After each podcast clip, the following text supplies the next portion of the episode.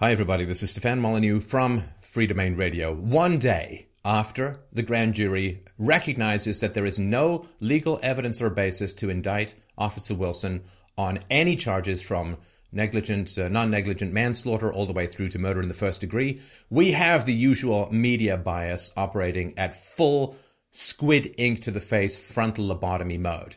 Here we have 12 exceedingly brave and dedicated people, three blacks and nine whites, who listened to three months of testimony from experts who reviewed the re- results of three autopsies and listened to or reviewed over a thousand pages of evidence, who listened to more than 60 witnesses having their various lies and obfuscations torn apart, I'm sure, by Officer Wilson's lawyers and after this massive amount of review, which can't be matched by anyone else, not you, not I, not anyone in the media sat through all of that.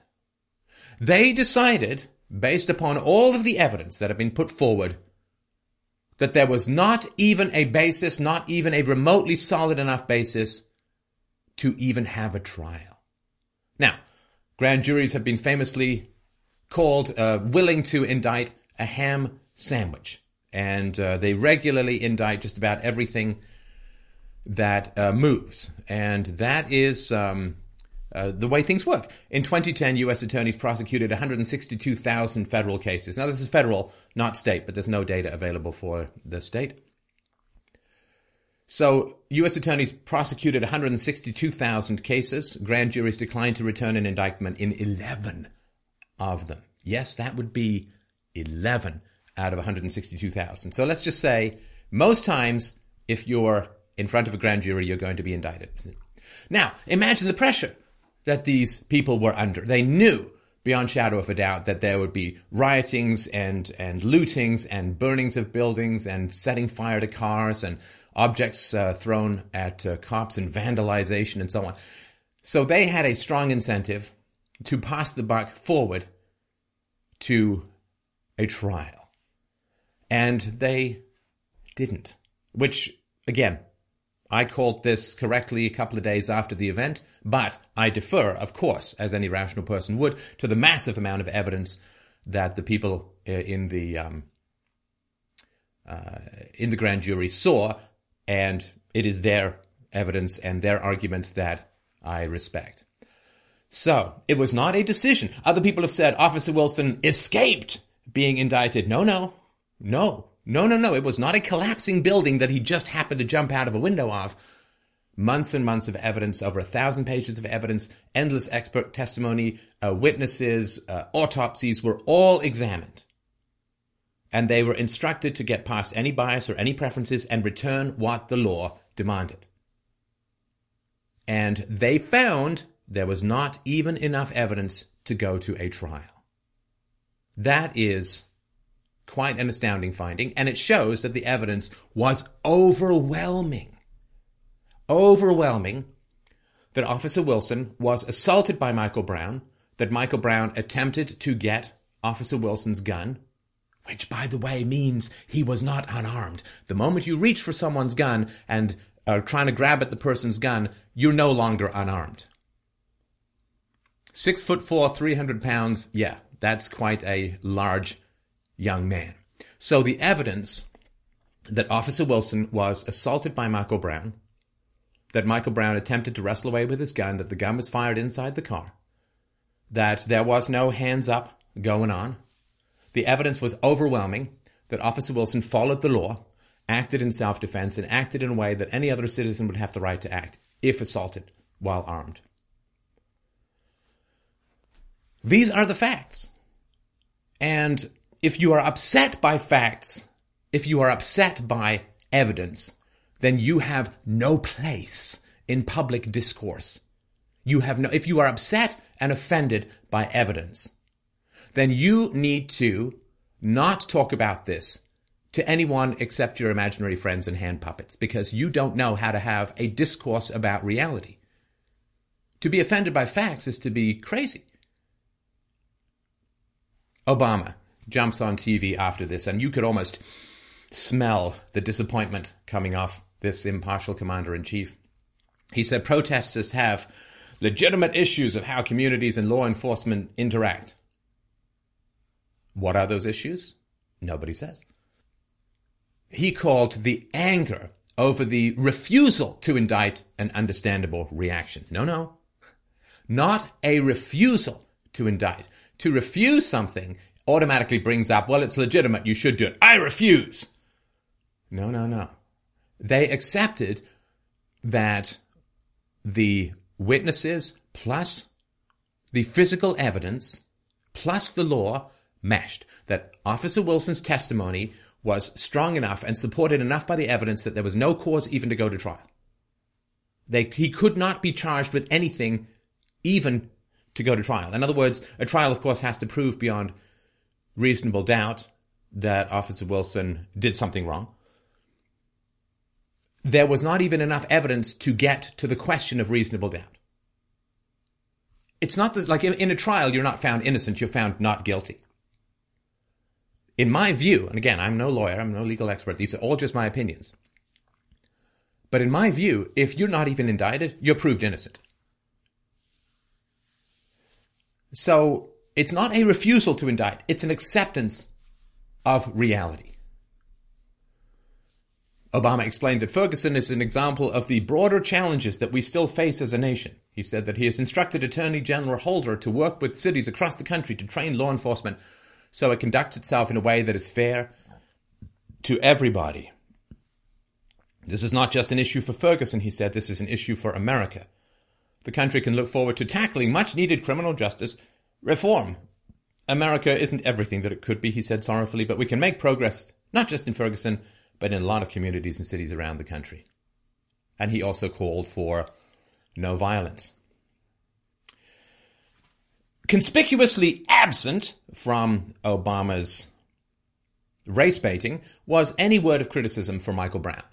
Did he say, for instance, Michael Brown was not acting wisely when he violently allegedly robbed a convenience store. He was not acting wisely when he refused to comply with a police order to get off the middle of the street. He was not acting wisely when he attacked the police officer and went for his gun. He was not acting wisely when he turned and charged at the police officer who was fearing for his life, who he said felt like a rag doll in the hands of the Jolly Green Giant, so to speak, when he was being assaulted by Michael Brown. Did he have any word of criticism for the young man who made a series of disastrous choices and got himself killed? And people say, well, people say the most ridiculous stuff. Did he deserve to be shot over shoplifting? He was not shot over shoplifting. Of course not. This question of deserve is, well, actions have consequences. If I jump off a bridge, do I deserve to die? Well, gravity takes care of that. And if you assault a police officer and if you attempt to grab his gun and you charge him and you're huge, you are very likely going to be shot because that's what the officer is trained to do. He is trained and authorized if in fear for his life, which he apparently had every legitimate reason to be afraid of, he is authorized to use force until the threat is eliminated.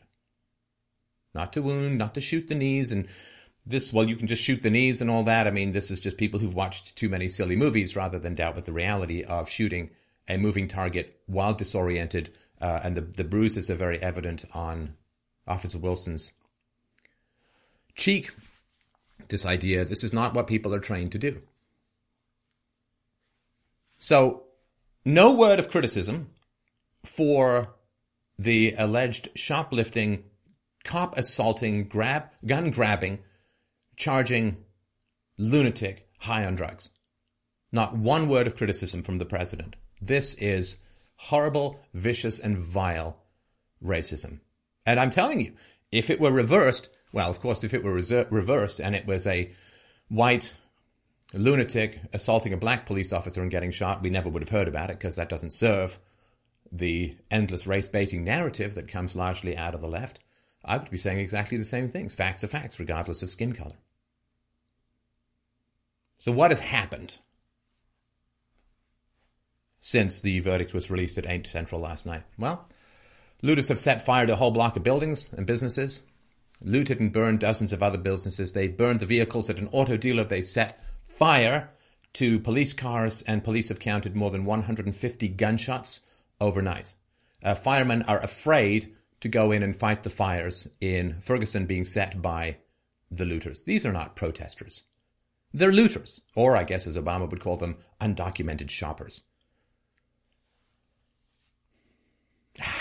So they have a big problem with people being shot, and the best way to solve that, in the eyes of these people, is to shoot like crazy during the night. So that's how we deal with this. Michael Brown's stepfather, and by the way, when I say these people, I'm talking about the rioters and the looters, who are not all black. Michael Brown's stepfather has urged protesters to burn this bitch down after the grand jury announcement.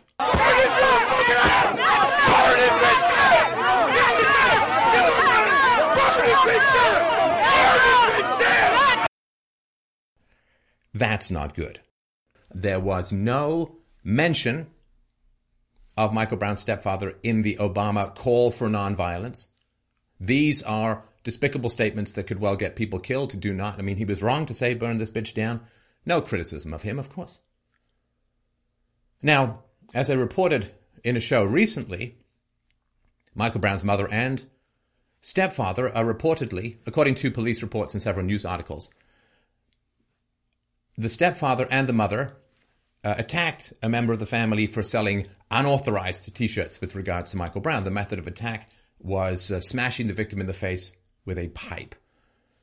And um, this apparently, again, according to the reports, and we'll put the sources to this below, this is the mother and the stepfather assaulting those who are other family members for selling unauthorized t-shirts, whatever that means. And according to uh, the police reports, Michael Brown's stepfather, previously convicted on federal firearms charges related to the manufacture, distribution, and sale of narcotics.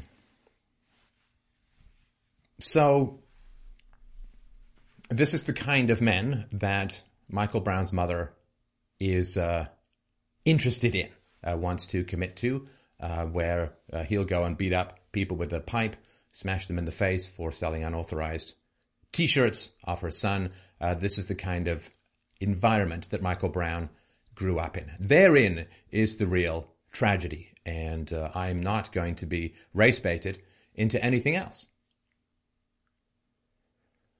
The one of the most tragic images to come out of the Ferguson riots is, and here you can have a look at the original store owner.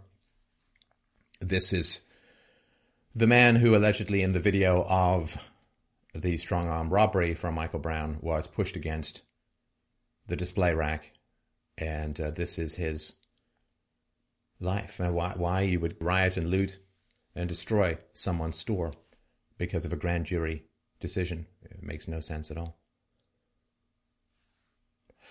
So, humility in the face of expertise is an essential component of intellectual and emotional maturity. I tend not to argue with my dentist about recommended treatments. And I get uh, lots of messages from people who are like, "Hey man, didn't you see the video of white construction workers raising their hands and and that probably indicates that they were miming what Michael Brown No, no, no. No, that's not how reality and intelligence and empiricism works. is not how it works. You don't get to watch some YouTube video and make up some narrative and then be considered serious by anybody with half a brain. It's not how things work when it comes to making essential decisions about these kinds of tragedies. They saw three months of evidence over a thousand pages of evidence. You, with your YouTube and some guy, some, someone doing this and making up whatever narrative you want, this is not reality. I also believe that um, this endless hatred that comes out of you know rap lyrics and and uh, both white and black rap lyrics and so on, this endless hatred of the cops is um, has has its effects. I mean, if if you continually tell a group of people that they are oppressed by outsiders, by white people, by cops, and that the only reason their lives are such disasters is because of other people oppressing them and they are only victims and they can't do anything to solve or fix their situation. And it's all these people outside and it's nothing to do with anything inside the culture. It's nothing to do with any decisions that they make, that they're being kept from the promised land, that all the gold in the world is being hoarded behind the spears of the whitey cops and those whitey cops are just there to oppress them and slavery never ended and Jim Crow is real and you're never going to get ahead and it's white people, white people, white people. They're the bad people. They're the poisonous people. They're the cancer on the planet and you can't get anywhere without them and they'll just forever grind you down and grind you down. Holy crap. I mean, this stuff has an effect. It has an effect on people. And there is a narrative that comes mostly out of the left and was specifically adopted by the Communist Party in the 1920s, which was to inflame the resentments of the black population in order to destabilize what remaining freedoms there were and are in America and in other places around the world. This is cultural Marxism. This is a very specific plan put forward by leftists to destabilize the remnants of the free market, to destabilize the remnants of the republic. And so this constant pouring of hatred towards whites into the black community, this constant guilt mongering of whites, uh, white privilege and, and all the racism and, and, and slavery and Jim Crow and so on, this constant creation of these savage divisions has an effect. And if you've contributed it, then you are a small part of the cog in the machine that leads to these kinds of tragedies. 93% of blacks are killed by other blacks. 93% of blacks are killed by other blacks. Now, 85% of whites are killed by other whites. I get all of that. But white on black crime is not what most blacks have to worry about. It is black on black crime. Now, of course, you can always play six degrees of separation and find some way to pin the murder of blacks by blacks on white people, particularly white males. I guess you can play that game as long as you want, but that simply strips an entire community of any kind of moral responsibility, and that is the most insidious and insipid form of racism there is the soft bigotry of low expectations. So, yes, there are problems between not minorities no, no, no, no. Not minorities. Asians are a minority within the United States, and we'll get to them in a second. The problem is not with uh, people of color or minorities. The problem is, since we're talking about blacks, the problem in particular is blacks and law enforcement. Blacks and law enforcement. To a smaller degree, Hispanics, and we'll talk about that another time perhaps. But again, assuming that facts don't offend you too much, again, the sources for all of this will be listed below. In 2010, blacks 10 to 17 years of age were 16% of the youth population. Black males under 18 were 1.8% of the total population. And black males under 18, despite being 1.8% of the total population, and uh, these crimes are not segregated by sex, but they're mostly males. Black males under 18, 1.8% of the total population in the US, responsible for 54.3% of murders and non negligent manslaughter. Black males under 18, 1.8% of the total population, responsible for 34.3% of forcible rape, 71.4% of robberies, 43.4% of aggravated assaults, and 43.6% of motor vehicle theft. Now, these aren't all of these crimes. These are crimes committed by people under the age of 18. I'm going to go over this again. You need to understand this stuff. 1.8% of the total population, 54 plus percent of murder, 34% of forcible rape, over 71% of robbery, 43.4% aggregated aggravated assault, 43.6% of motor vehicle theft. Blacks are 12% of the population. They commit 53% of homicides, in the nation. A black male born in 1991 has a 29% chance of spending time in prison at some point in his life. Nearly one in three African American males aged 20 to 29 are under some form of criminal justice supervision, whether imprisoned, jailed, on parole, or on probation. 6% of American citizens are black males, they're 42% of murder victims. Now, most people jump to the conclusion that this must mean that the criminal justice system is racist. There is no evidence for that whatsoever. No evidence for that whatsoever. When a black man or woman is accused of a crime, it's because a witness came forward and said, this black person committed, or some black person committed a crime against me. And since most of the people who are coming forward are blacks themselves, then blacks would have to be racist against blacks for the criminal justice system to be racist against blacks. And they, the, the numbers have been examined six ways from Sunday, and no evidence can be found for systemic discrimination against blacks in the criminal justice system. They are simply committing more crimes, mostly against other blacks. Now, somehow, you, I'm sure you'd like to pin that on white people too. It's somehow white people's fault that black people commit more crimes. That may give you some emotional comfort in the moment, but that is absolutely devastating to the black community because if it's all white people's fault, then the blacks can't do anything about it. They can't change. They can't improve. So you're basically damning them to a continuation of the same. And the black family is less stable than it was in the 1950s when they were much closer to institutional racism, and crime rates are worse than they were in the 1950s and 1960s. So as racism has diminished within society to the point where there's a two-term black, half black president, you're saying that it's racism is worse now than it was 50 or 60 years ago. This is simply an unsustainable position. If you look into the studies on speeding, well, blacks speed more. If you look into the studies on drug arrests, well, blacks tend to sell more on the street, whites tend to sell more in the home, blacks have priors, blacks sell more quantities and so on. It, it doesn't work to simply create this magical spell called racism and use it to explain away everything that makes you uncomfortable. Look at the facts, look at the data. Look at the realities. And you can't just use the word racism. Because look, if white people are so racist, then they're racist against all non-whites. We saw and heard the numbers for black criminality in the United States. Asians are a little under 5% of the US population as a whole, and Asians under 18 are 0.6% of the US population. So we saw these numbers for uh, blacks, you know, 50, 30, 70, 40% for uh, violent crimes. Let's look at Asians. 0.6% of the US population, 1% of murder and non negligent manslaughter, 0.9% of rapes, 0.7% robberies, 1% aggravated assault, and 0.9% motor vehicle theft. So if you just look at robbery, for Asians under 18, 0.7% robbery. For blacks under 18, 71.4% robbery.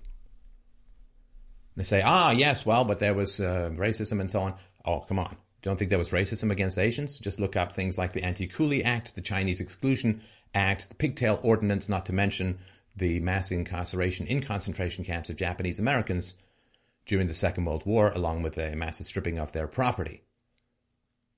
So, there are problems between the black community and law enforcement. And these are the facts of the amount of crimes that are committed. Look, I think it was Jesse Jackson who said that he was so depressed that after 20 years